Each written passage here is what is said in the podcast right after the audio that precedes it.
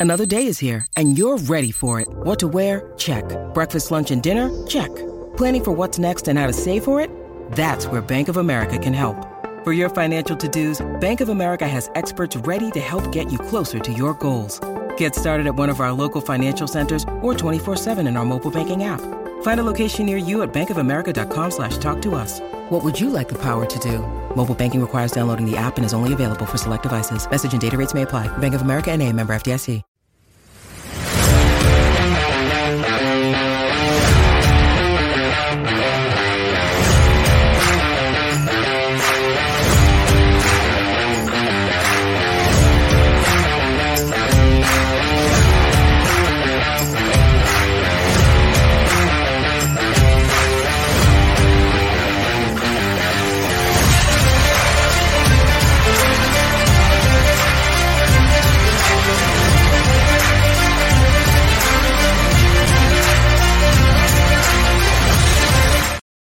Happy Thursday, everybody, and welcome into GC Live Afternoon Drive. I see some of the comments. Sorry for the delay. We're just trying to tie the ends on some loose knots on this end, and hopefully, we'll be able to provide those that, that information to you guys uh, sooner rather than later. Might not necessarily be during this show, but as you guys are well aware, between the transfer portal, coaching searches, all that other fun stuff, this offseason has been uh, very entertaining to say the least and it will certainly continue tomorrow as South Carolina has announced that Shane Beamer will be introducing his new assistant coaches tomorrow.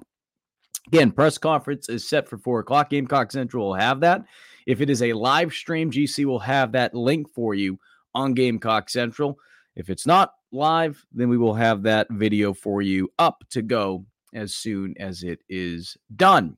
Having said all that, it is getting to the point now where South Carolina is when you're looking at it from a transfer portal standpoint, because of the number of scholarships that they are projected to have in the fall. And we'll get into that a little bit because that was something that appeared today on the insiders forum. And some of you guys are well aware of how that works, but I'm sure it's not a bad thing to reiterate some of these things. Certainly, when you look at where South Carolina stands with that projected number being over the 85 limit and explaining how that all works and why it's really nothing to be worried about, especially at this point.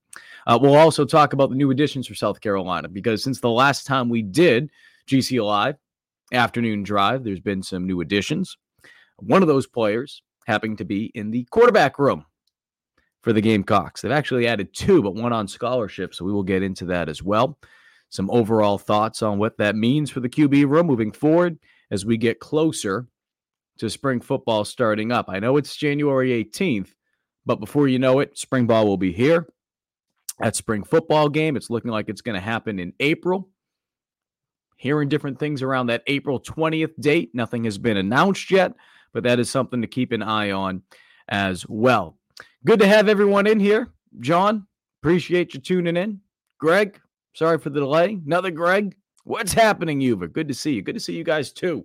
Beard's a little out of control. Apologize for that. Again, it's been a busy morning and busy early afternoon as we continue to monitor what's going on in the world of Gamecock football. William, good to have you on here. Where do you want to begin today, guys? Where do you want to begin? Last Friday, I reported, and we kind of talked about this on Tuesday, so I'm going to bring this up. Appreciate everyone that tunes into the GC Live Talking Tuesday shows, but maybe you're just a Thursday listener, so maybe you've missed this.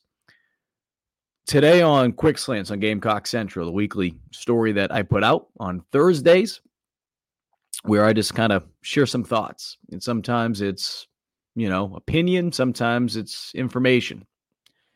Today was a little bit of both when we were talking about Sterling Lucas, the report that I put out on Friday, as to what was the reasoning behind South Carolina giving him the bonus. Well, there were two things that I was told, and I put this in my report. The first being that a handful of teams over the last several weeks have reached out trying to lure, lure Sterling Lucas away from South Carolina. The most recent team to do that, the Baltimore Ravens. Now, if you may recall, Lucas has experience a couple years back, worked with the Ravens, And with what he's been able to do in a short time period here, because it's shoot, he's been here only for a couple years.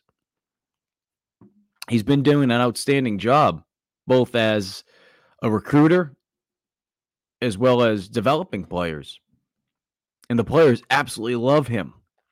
So you look at it from the NFL standpoint. Okay, team's trying to take him away. But on top of that, talking about the recruiting side of it, he's done an outstanding job with recruiting. Outstanding job in recruiting. He played a role with being able to land Nyckoles Harbor, because Harbor, of course, was an athlete coming out of high school, tight end slash defensive end. He also played a big, big role with being able to land five star edge Dylan Stewart, who arrived on campus two weeks ago. And if you recall, if you look at Dylan Stewart's Twitter, his biopic is actually a picture of Sterling Lucas. So it just goes to show you how much this guy means to these players. I bring that up though because being able to keep a, pl- a guy like Sterling, never mind the development side of it, never mind the recruiting side of it, but when you look at what's going on with college football today, you look at the situation. This is what I wrote today in Quick Slants. It's not true apples to apples, but you look at the situation today, right now at Alabama. You lose a legendary coach in Nick Saban, and the number of players who have left over the last week. When they showed up there, they wanted to play for Nick Saban. They wanted to play for, and I know Gamecock fans aren't going to want to hear this. Robertson, who was over there at Alabama, formerly at South Carolina. Now he's at Georgia, reunited with Will Muschamp. But those guys are gone. And multiple players on that, coaches on that staff are gone as well. So I bring that up because we can play the what if game. And I know fans don't like hearing this because they want to feel like, all right, a player is committing to the university. And that's not to say that any in particular player in that edge room was committed strictly to playing for Sterling and Lucas. But the point being is, if you're Shane Beamer, you don't want to even take a chance with that.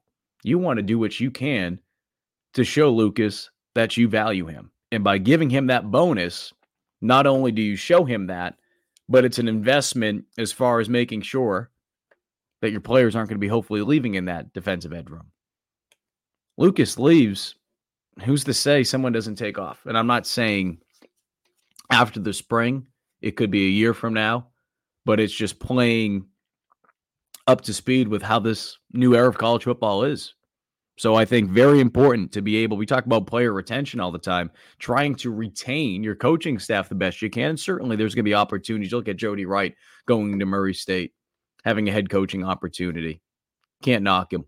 You know, if there was another coach on staff that wanted to go be a head coach somewhere, it's difficult to knock him for that or an opportunity to go coach in the NFL.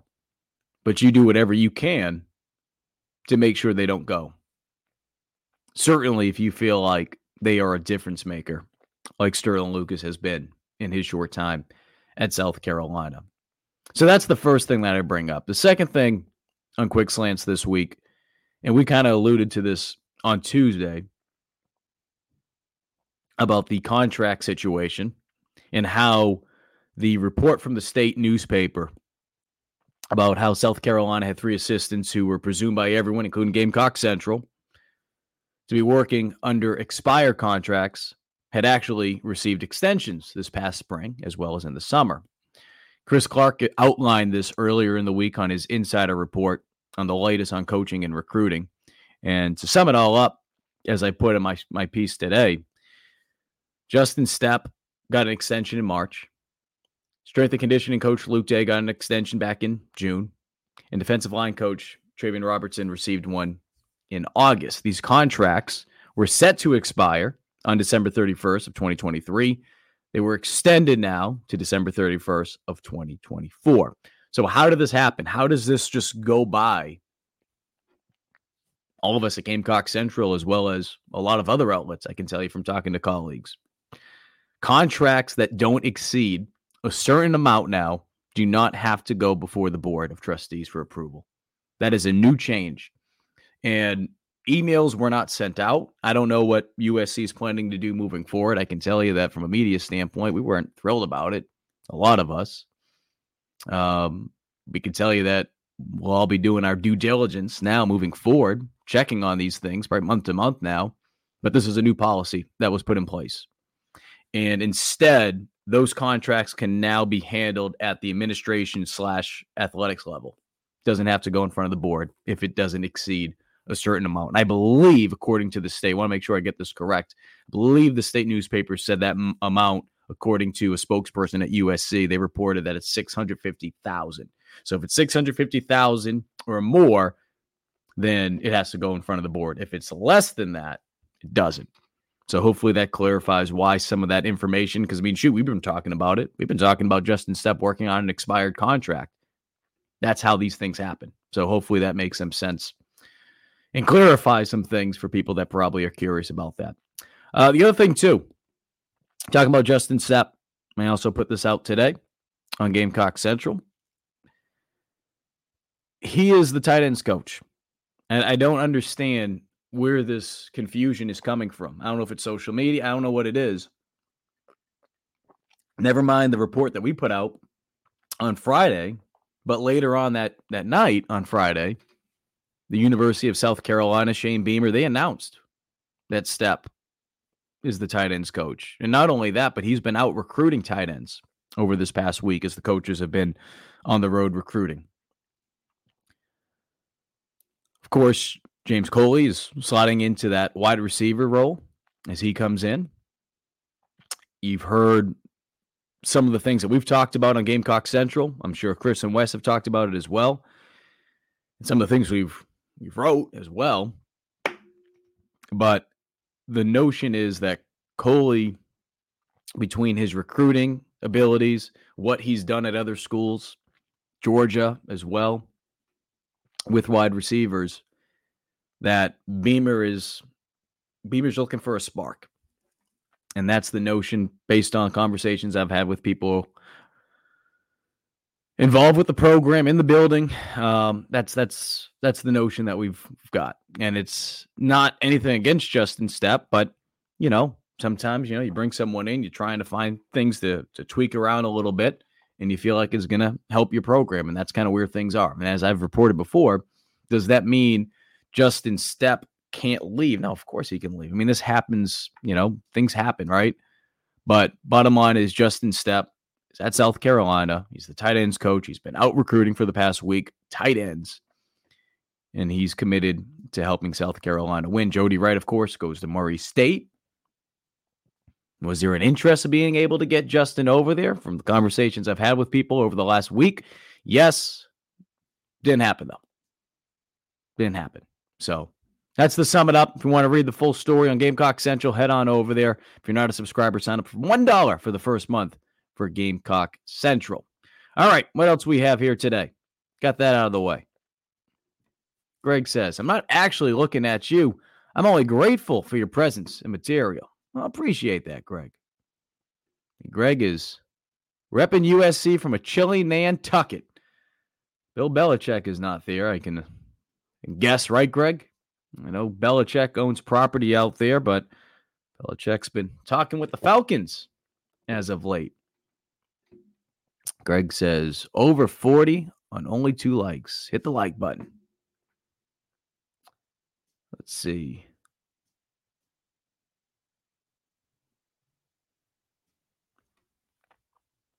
Greg says, any word on the dynamic and understanding between Stepp and the new assistant from Texas A&M? I think it's just like anything, you know, in a, in a working environment, right? I mean, it's certainly from talking to people, you know, is Justin Stepp thrilled about it? I'm sure he's not thrilled. Mainly because he put a lot of work in recruiting a lot of those players in that room, right? I mean, you build relationships up. But at the end of the day, when you're talking about football and you're talking about, you know, needing to get results and trying to do whatever you can, and speaking from a CEO standpoint, right? Shane Beamer's the CEO. You're going to do whatever you can to be able to find ways to, you know, put yourself in a position to continue to improve. And losing Jody Wright you look at the situation that South Carolina currently is in. All right, Beamer really likes Coley. Bringing a guy like Coley, like I said, phenomenal recruiting background, has done some really nice things from a development standpoint. And I keep hearing a lot about what he did at Georgia with the wide receivers. I bring that up because if you really like someone, you really like someone, and you're looking at it as all right, this is someone that's had a lot of success developing wide receivers. There's a lot of new faces in that wide receiver room this year. This might make sense to do it now. Now, having said that, moving a guy like Justin Stepp over, who's had success in the past in being able to develop wide receivers. And I, I, think that's one thing that's bothered me seeing comments over the last week or so. I think this is naturally what happens, right? When there's rumors and speculation about someone either not being happy here or something like this happening, right? A coach gets moved over, or maybe they get bumped to being an analyst, which obviously is not the case here. You'll have a portion of a fan base, and specifically speaking, of course, with South Carolina, because I mean, we cover the Gamecocks, you guys are Gamecock fans, that I see will start being like, well, you know, yeah, he's not, he didn't do a great job with this. He didn't do a great job with that.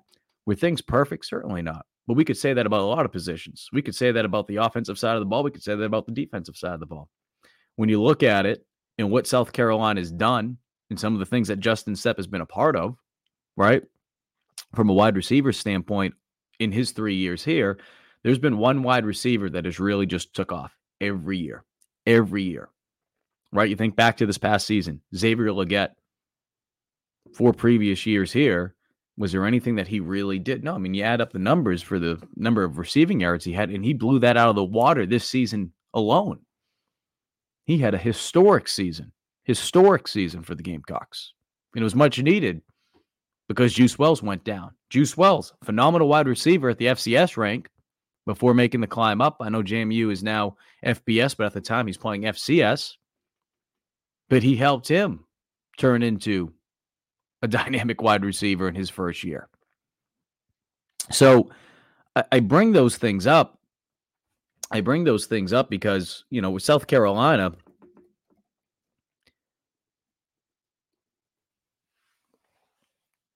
with South Carolina and some of the things that we've seen them do over the last couple years, I think it's important just to remember. And I mean, shoot, throw in Josh Vann as well the the season that Josh Vann had, Beamer's first year, Justin Stepp's first year back in 2021, and I mean, I mean, it was it was quarterback roulette at the time, but the type of season that Josh Vann was able to have at South Carolina. I mean, you think back to what Josh did during his career. I mean, that 2021 season in particular, he had a, a bunch of 100 yard receiving games. Know, he was banged up a little bit, wasn't able to, you know, take things to that next level that following year. But Juice Wells, of course, took off. So I say those things because with Justin Stepp, he's someone that has developed wide receivers, developed talent. Moving over into a tight end room, obviously that tight end room is much smaller number wise in comparison to how many wide receivers you have. And from talking with people, this is something that could help Stepp. Stepp ultimately wants to be a head coach one day.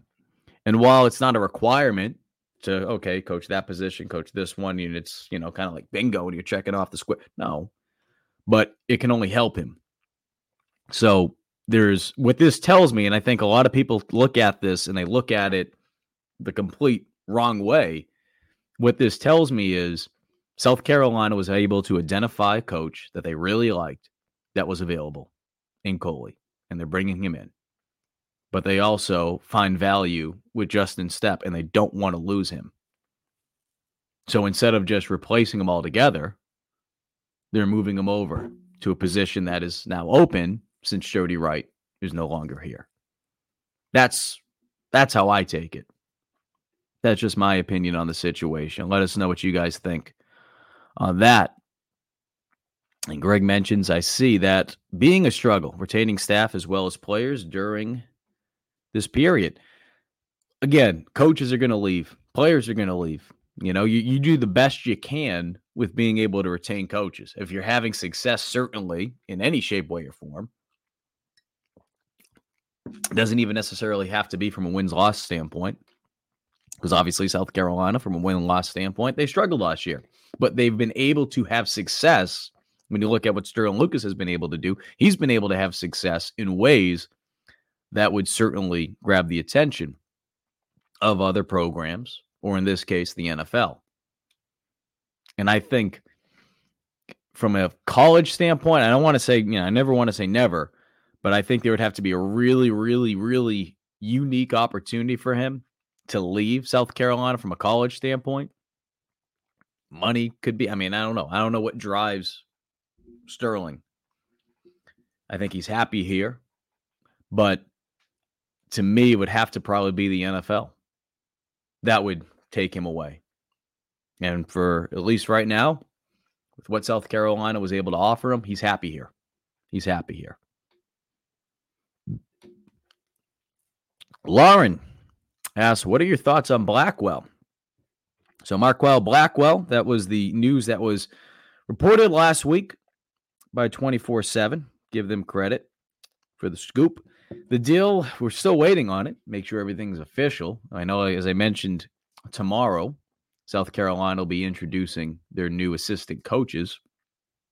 And I know some people have been asking, wait, is this, you know, coming up? Is that coming up tomorrow?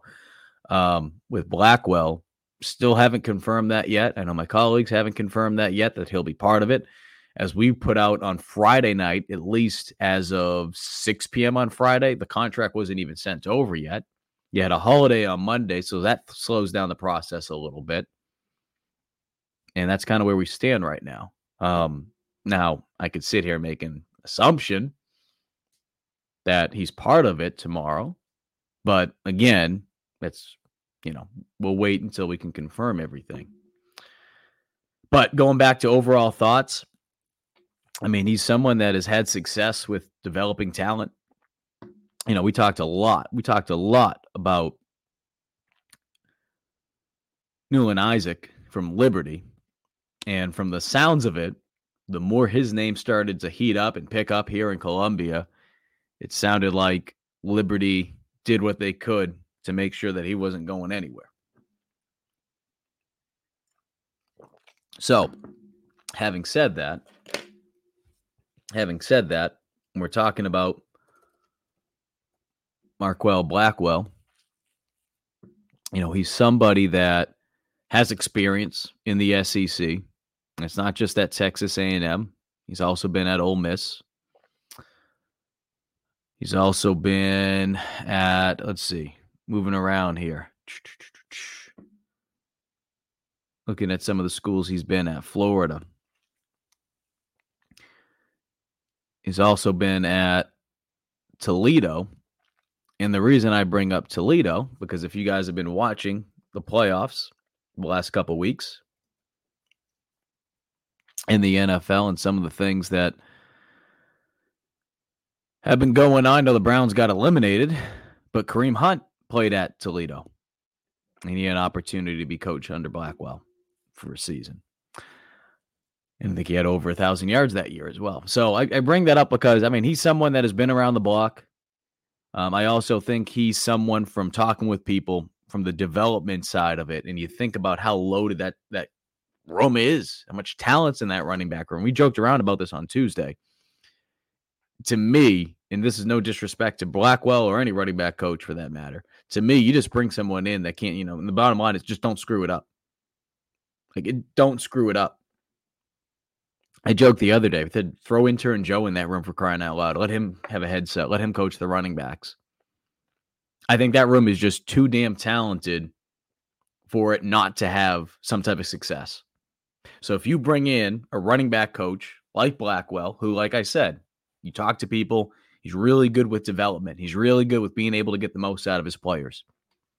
Just that alone, that alone in that room, you should be able to have success. And not just that room, but I also look at what South Carolina has on their offensive line. And we've done an early breakdown this offseason, position to position. We're continuing to go through that series. We've talked a lot about the offensive line room, 16 scholarship players, and a lot of them have experience. A lot of them have experience. Certainly from this past season, when you look at the number of injuries that South Carolina had to go through, it's looking at it now like a glass half full instead of glass half empty when you're going through the situation, right? I mean, in a perfect world, you don't have two true freshmen starting on the offensive line, eight games. But that was the case for South Carolina. They had to go through that. And while that wasn't a perfect scenario, and we saw how that played out at times for USC because of the number of injuries going back to even the spring with Jaylen Nichols and how everything you worked on in the spring essentially went right out the window when you were going into fall. When you were heading into fall camp, you had to basically start over from scratch because your left tackle was gone and you were playing musical chairs. Right tackle, he goes gone. Bye bye, week one. So USC was always trying to play this catch up game. This year, they have a lot of depth. There's going to be some good competition, some good, healthy competition in that offensive line room. So when you combine that on top of the fact that you have a talented running back room, a lot of young talent, but you also do have some experience in there as well. Obviously, that starts with Rocket Sanders. But you have a lot of talent in that room. And it's going to be very, very interesting to see the development side of it and how those running backs are able to grow, especially those younger ones over time. Tate York says, I believe the DB from Bama is going to Georgia. Haven't really been paying attention to that, but I mean, doesn't surprise me. We don't really focus on that much, too much here on the show, but since I read it, I'll entertain it. Chad says, Have we reached out to Bama players entering the portal?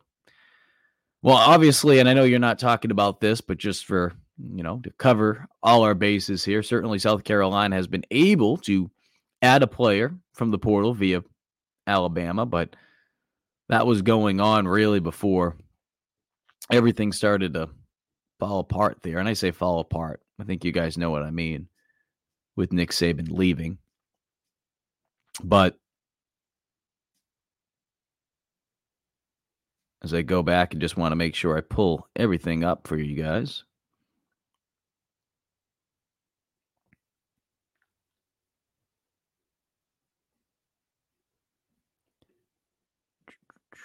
Where is it?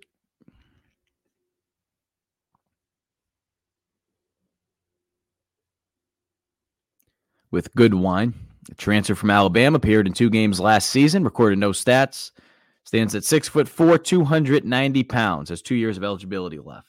So obviously that took place beforehand. I know you're asking something a little bit different, but I just wanted to cover our bases because someone will be out there saying, wait a minute, they added an Alabama transfer. They did, but not exactly what Chad is talking about.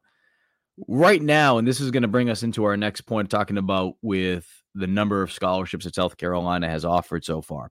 As of right now, South Carolina is sitting at 89. Now, we've done this before in the past. If you guys aren't familiar with this, you can head on over to the Gamecock Central page.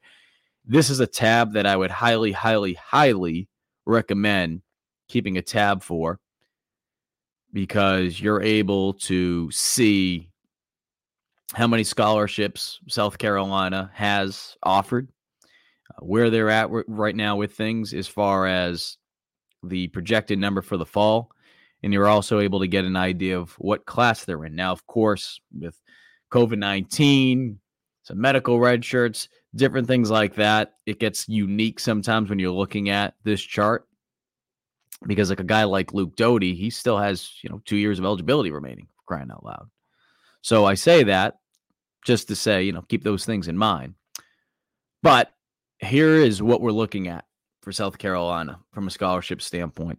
And I know we've done this a couple times this offseason, but until this roster is pretty much, I wouldn't say cement in cement because I'm sure things might change a little bit after spring ball. But as you guys can see, right now they're projected to be four over the scholarship limit for the fall. These things typically work themselves out. So I wouldn't lose sleep over it. I noticed some people talking about it on the message board today. I think one person brought up that Georgia is sitting at like 92 currently. Again, these things work themselves out. Now, why how how does these things work themselves out? Well, first and foremost, you don't have to be at that 85 limit until the season starts. So they have plenty of time, right? We're sitting here in January. They have plenty of time. Number two, I mentioned the transfer portal, that second window, that spring window that will be opening up in April. I've said this before. This isn't me just trying to dangle anything in front of you from like, you know, dangling a carrot in front of you as to, okay, Mike knows someone's going to leave. No, no, no. But I would not be shocked. I would not be shocked when you look at some of these positional groups, especially the depth in some of them. After we go through spring, I wouldn't be shocked for a player to enter the portal simply because they might look at the writing on the wall and they might look at, man, you know, I was hoping to be, you know, the number two in this group, or man, I was I was hoping I was going to be competing for a starting spot, or wherever the case may be. They might be on the bottom of the depth chart for their positional group, and they might look at it and say, you know what, mm, I'm gonna I'm gonna take my chances somewhere else. So that's why I bring that up, simply because I think it's important. I think it's important to just keep in mind when we look at these numbers that really, especially this far out, I wouldn't get so caught up on them.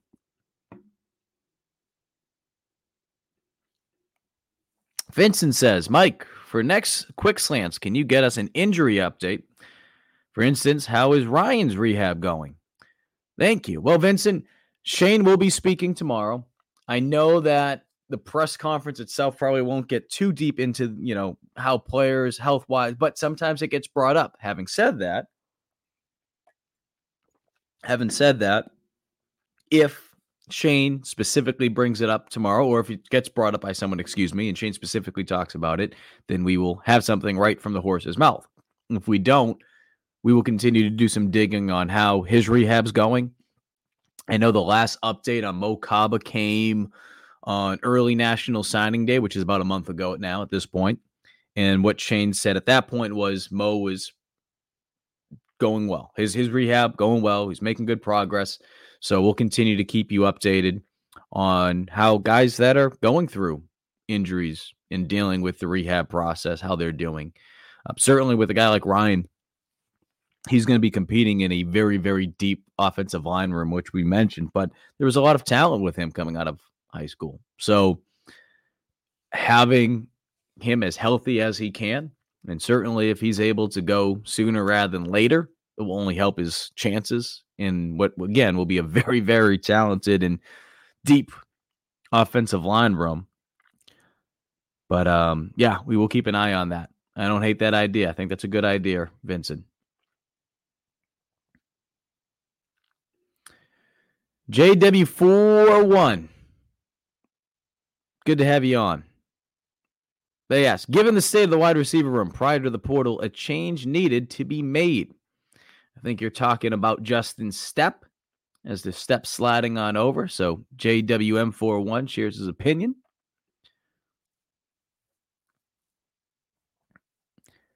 The Ghost says, I know we've been filling up, but hard not to pursue pursue that treasure of talent transferring out of Bama. I think it all comes down to needs too, right? You know, where are the needs? And the other part of it too,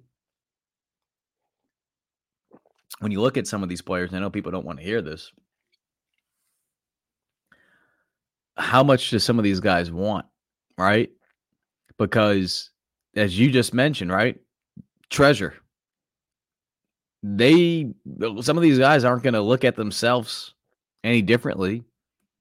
And as we know, and I'm, I do not know the specific cases, cases for every player at Alabama that's currently entering the portal, but it's not it's not uh, uncommon now for guys to have an NIL agent. So, what information are they receiving from their NIL agent? Or what is mommy, daddy, uncle, cousin, whatever the case may be? What are they telling them? as far as what their worth is. And that's not to say every player is looking at it that way, but it's the reality of it too. So again, mentioning the scholarship limit, where South Carolina currently sits at, they're four over that 85 max for the scholarship limit. Work it will work its way out. It'll work it out.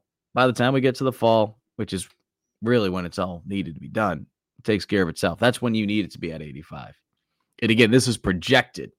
So you have some players for the class of 2024 that, like a Matthew Fuller, for example, who's not an early enrollee, like a Dylan Stewart, a Mazeo Bennett, a Dante Reno, they're still being factored into this.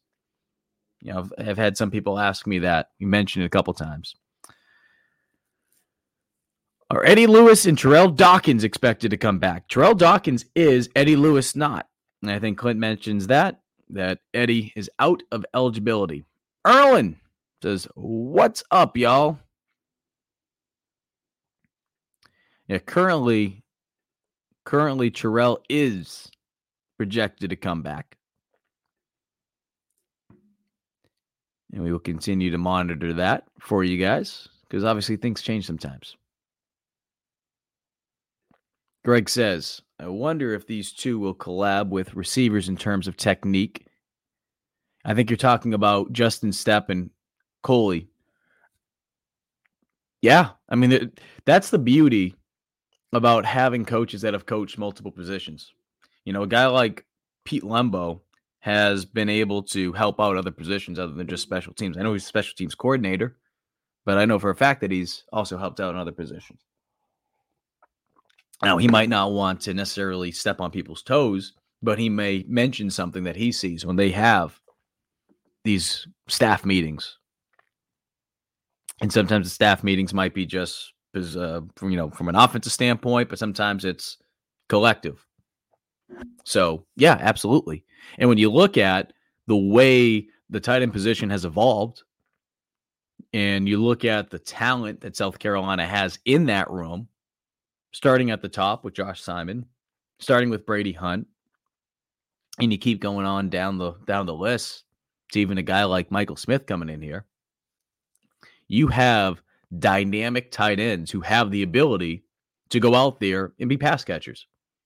This isn't the friggin' 1980s or 1990s for crying out loud, where a lot of these tight ends are more are, are asked to to block more than anything. Now, of course, last year we brought this up with Josh Simon statistically, his stats took a back seat as far as receptions, yards, all that stuff.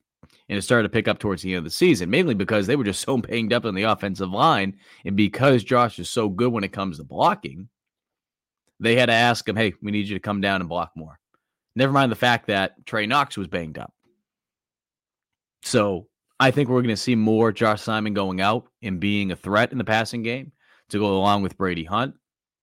And I think when you look at that wide receiver from South Carolina, we've mentioned this a couple times before, because it's really unproven when you're talking about your six, right?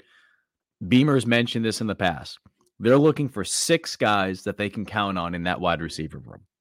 And at least as of today, even though there's some guys who could step up, certainly, and you add the you know transfer portal guys like a guy like Jared Brown,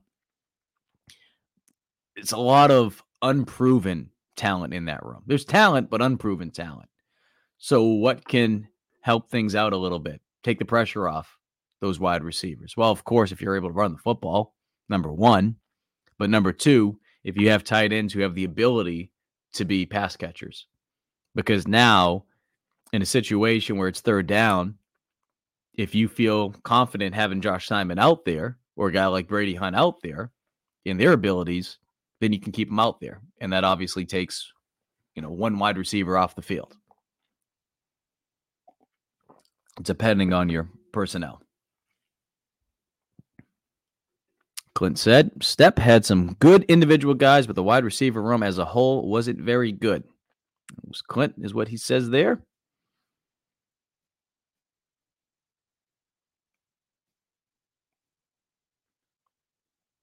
Let's see what else we have here.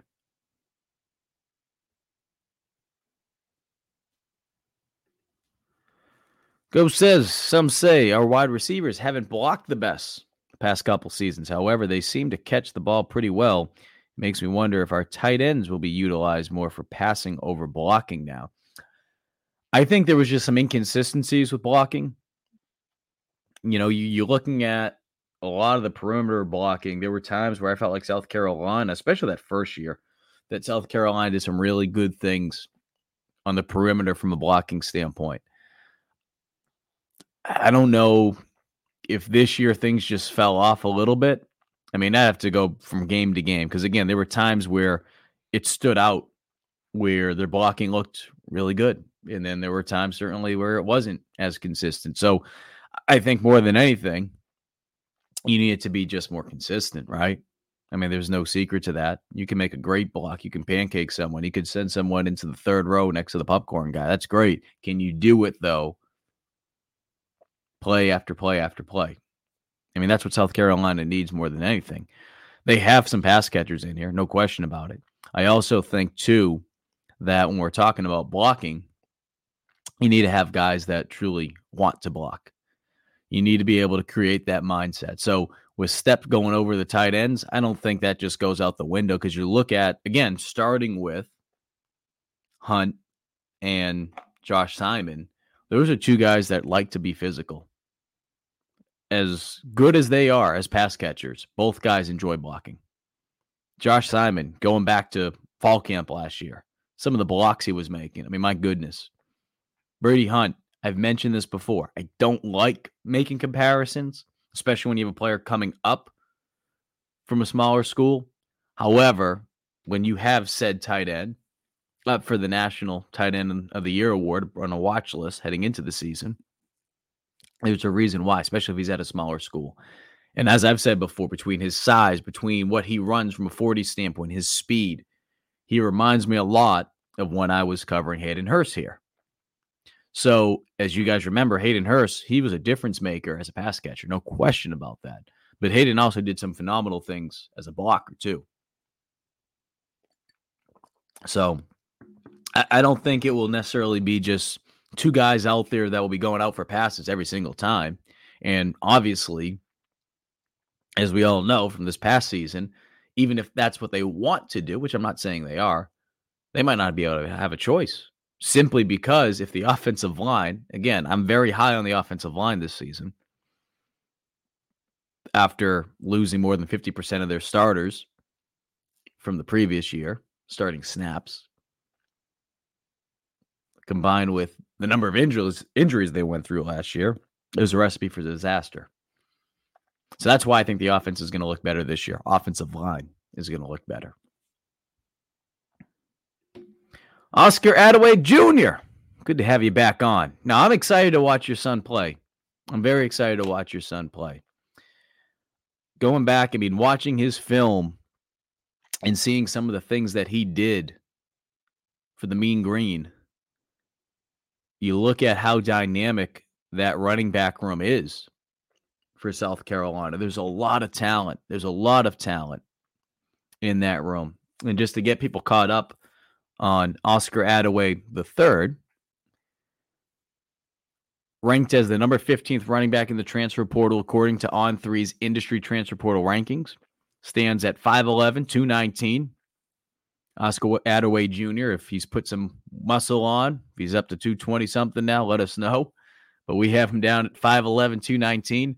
Despite suffering an ACL injury at the start of fall camp in 2021, he ranks fifth all time in program history at North Texas with just over 1,900 career rushing yards. Past season, he rushed for 738 yards, six touchdowns, while averaging six yards per carry. He also had 14 catches for 89 yards. As I've mentioned before in the past, dynamic back. Adaway described his game to Gamecock Central recruiting insider Wes Mitchell as being able to be a bruiser while also being able to make an impact as a pass catcher, both outside, right, lined up in the perimeter slot, but also in the backfield as well. He also shared that the staff likes the way he's been able, uh, what he was able to do in pass protection. We've talked about this ad nauseum in the past, right? When we're talking about running backs what can you do to separate yourself to stay on the field? Gamecock great Mac Marcus Lattimore. We've shared this many times before, but for some of our listeners who might not have heard this before, I mean, I feel like I say this, you know, once every other week for crying out loud. What can you do? And Marcus, as he would tell me many times before, if you can do good things and earn the trust of your coaching staff as a pass protector, more times than not, you're going to be able to find a way to stay out there on the field. We saw that with on Joyner very early on, right? And then as the season went on, Mario Anderson was able to continue to improve as a uh, blocker in the passing game, making the transition up from the Division two ranks, and he was able to earn that trust. DJ Braswell, as I've mentioned before, some of the things he was able to do last year, especially having to step up with the number of injuries that they went through. Juju went down with a broken collarbone. DK, of course, was banged up at the time. And Braswell, I mean, he made one of the key blocks to help South Carolina win a game for crying out loud last season because of his pass protection. So, those are some things I'm looking forward to seeing, not just from Oscar Adaway the third, but from these running backs in general.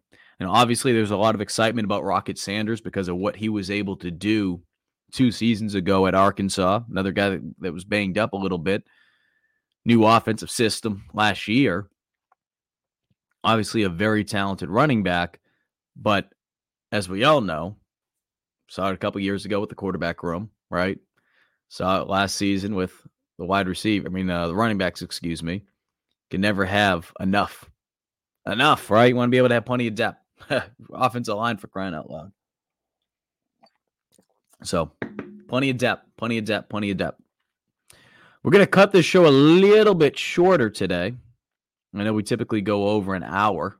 That will not be the case today, simply because we have a Gamecock Central meeting coming up. So, you guys can blame Wes and Chris. I'm just kidding. But we'll wrap things up in a little bit. Um, Oscar Adaway Jr. said he's a big guy. Got to pass protect. Yeah, I'm looking forward to it. Again, I'm looking forward to it. I'm looking forward to and, and hearing him say that though, hearing him hear him talk about pass protection and something that's that's how you know that's something that he takes pride in. As you know, Oscar Adaway Jr. You know how important that is. And I know it's it's so easy for fans to get so caught up. And I feel like the a portion, the good portion of this fan base, they understand the importance of it. But it's so easy to get caught up on. Okay, how many yards rushing does he have? You know, how many of this? How many that? Pass protection is critical, and especially when you look at South Carolina's situation next year from a quarterback standpoint, they are very young. They're inexperienced in that quarterback room, even with the addition of Robbie Ashford from Auburn. And that's where I want to wrap up today's show before we end it is just talking about Robbie because, as many of you know, South Carolina desperately, desperately needed to add a quarterback. They've been able to do that. They've been able to add two. One, of course, from the portal. Um, excuse me, one, of course, with a scholarship, both from the portal. Uh, the other being a walk on. So, Robbie Ashford, Auburn transfer, appeared in 22 career games during his time with the Tigers. In those two seasons, he threw for 1,758 yards, nine touchdowns, nine interceptions. Also very dynamic, though. Gets things done with his feet. Rushed for 927 yards in 12 rushing touchdowns in those two seasons. He has two years of eligibility left. So when we look at Robbie, and when you look at that room for South Carolina, I mentioned this again. We do our early breakdown. I got to go back and update the running back room with all the additions that South Carolina has had this offseason. But when you look at Dante Reno, who enrolled into South Carolina as a true freshman earlier this month, just two weeks ago, you now have Robbie Ashford, and you also have LaNorris Sellers from a scholarship standpoint. I also included in this report Luke Doty simply because he's someone that has the most experience at quarterback, at least playing quarterback at South Carolina, despite the fact that he hasn't started a game at USC at QB since 2021, I believe. So I bring those things up. I bring those things up um, simply to say this is where you know USC stands with with this. Okay, this is where USC stands with this, and obviously, you know, we talked about the addition too of Davis Beville, walk on quarterback, Greenville ties. Going to be able to at least add some depth and competition. I mean, good thing is this when you look at a guy like Reno and you look at a guy like Sellers, two young quarterbacks in particular, and that's no disrespect to Ashford, that's no disrespect to Beville. But when you have those two guys in particular, two guys that you recruited, two guys that you feel confident can make this program better, that's why you recruited them. Being able to get them as many reps as possible, this is an opportunity for them. This is an opportunity this spring because you don't have the bodies. Now, as I mentioned in the past, I think this could be a new trend that we see with colleges that you don't have as many quarterbacks. You don't have six quarterbacks.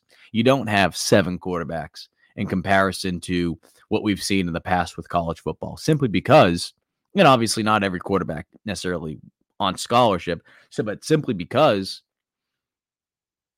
you know now with the transfer portal, guys can enter the portal every single year if they want. And in a lot of ways, I feel like teams could do something similar, not apples to apples, but similar to what we see in the NFL, where you don't carry as many quarterbacks. And that preferred walk on is more like a practice squad guy. And you also can have an emergency QB and a guy like Luke Doty, who will be working mainly with the wide receivers, but can also be someone that can get some work in a QB. God forbid something happens. So that's where things are. So South Carolina able to address that need as they move forward with their offseason. If you missed any of our show, head on over to the Gamecock Central YouTube page where you can subscribe for free. Or if you're a podcast listener, head on over to the Gamecock Central Podcast Network. Today's show is brought to you by our good friend Clint Hammond. If you're going through the process of purchasing a home, you understand trying to find the lowest rate on the market right now is not necessarily easy. And it hasn't been easy for the last, what, really two years do the same thing that Wes Mitchell did, do the same thing that former Gamecock quarterback Perry Orth did, and that was call Clint Hammond. He can help you out, make that process easier, find the lowest rate for you. That number is 803 771 6933. And today's show is also brought to you by our good friends over at Liberty Tax. Tax season is right around the corner. And if you're like me, you're trying to get everything in order to make this tax season easier so that you can overcome taxiety. Well, if you give the folks a call over at Liberty Tax, Larry and crew, they'll make that happen for you. 803 462 5576. Again, appreciate everyone that tuned in today. Head on over to YouTube, head on over to the Gamecock Central Podcast Network, and also head on over to GamecockCentral.com for the latest on all your Gamecock news. Appreciate everyone that tuned in today. We will see you next Tuesday on GC Live Talking Tuesday.